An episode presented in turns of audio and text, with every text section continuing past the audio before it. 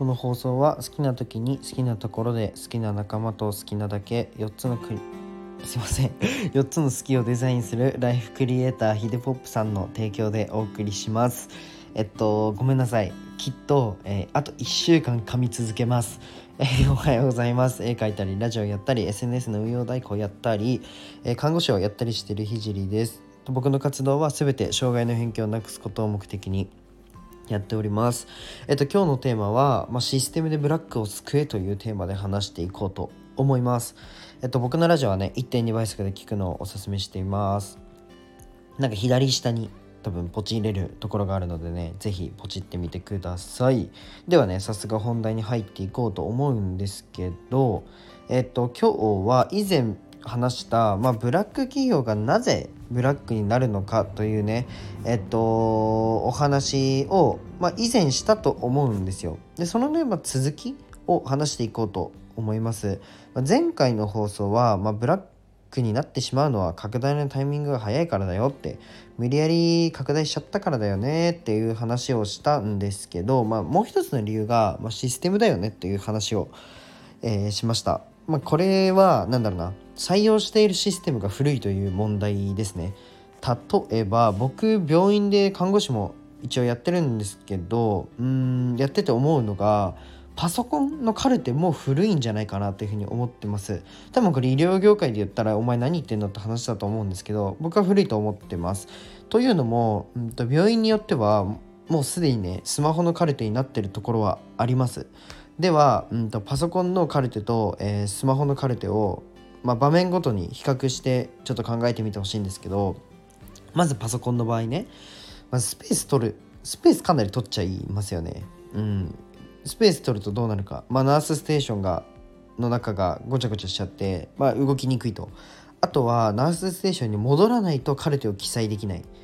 あとは調べ物に時間がかかる、うん、あとまタイピングにま時間がかかるっていうのもありますね。あとはそうだな。傷口とか例えばうんと、傷口とかにどれぐらいの大きさかなってマーキングをしといて、えー、と写真を撮って、まあ、次の日とか、まあ、1週間後とかにまた写真を撮ってどれぐらい回復しているのかなとかっていうのを評価するんですけどそういうのがうんとカメラで撮った写真を、まあ、データとして傷の写真などをねデータとして、えっと、パソコンに送らないと見れない。でもスマホの場合カメラついてますよね。うん。あとはポケットに入れられますよね。どこでも見れる秒で検索できるなんなら、えっと、メッセージも円滑にできる。まあ、パソコンもできるんですけど、まあなんだろうな、うん、使用メッセージの使用性で言ったらパソコンってそもそも連絡ツールとして生まれたものではないので、まあ、スマホは連絡ツールとして生まれたものなので携帯電話じゃないですか。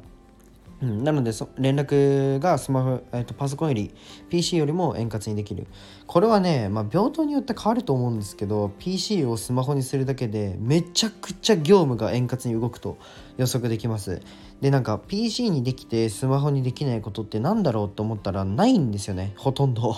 なんかうんそうだな。点滴とかってうんちゃんとバーコードが貼ってあってこの患者さんにこの点滴合ってるかなっていうのをピッてやるんですけどまあスマホにねあのレジ打ちのなんか機械みたいなのつけてやるんですけどスマホだったら別にスキャンできるじゃないですか。スキャナーみたいなアプリ入ってるし。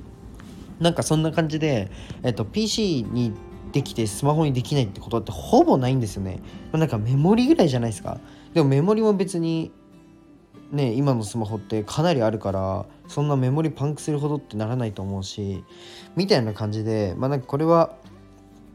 あくまでなんか一つの提案でししかなくて、まあ、一つのね、まあ、場面でしか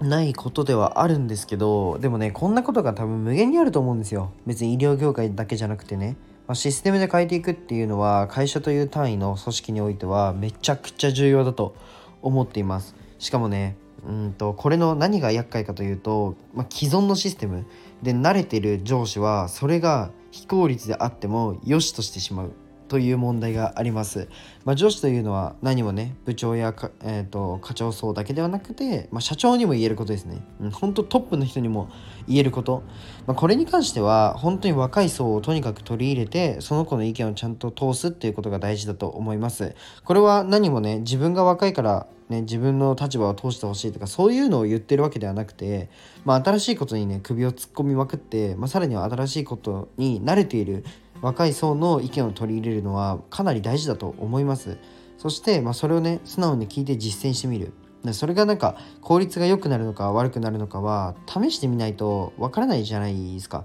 慣れてないことでも、まあ、実践してみることが必要なんじゃないかなっていうふうに思います。なんか聞くこれ話聞いてなんかギクッと思う方がね何人かいそうなんですけどでもねこれって僕にも言えることで、まあ、僕がね30代30歳とかになった時には、まあ、高校生ぐらいの層を雇って実際に流行って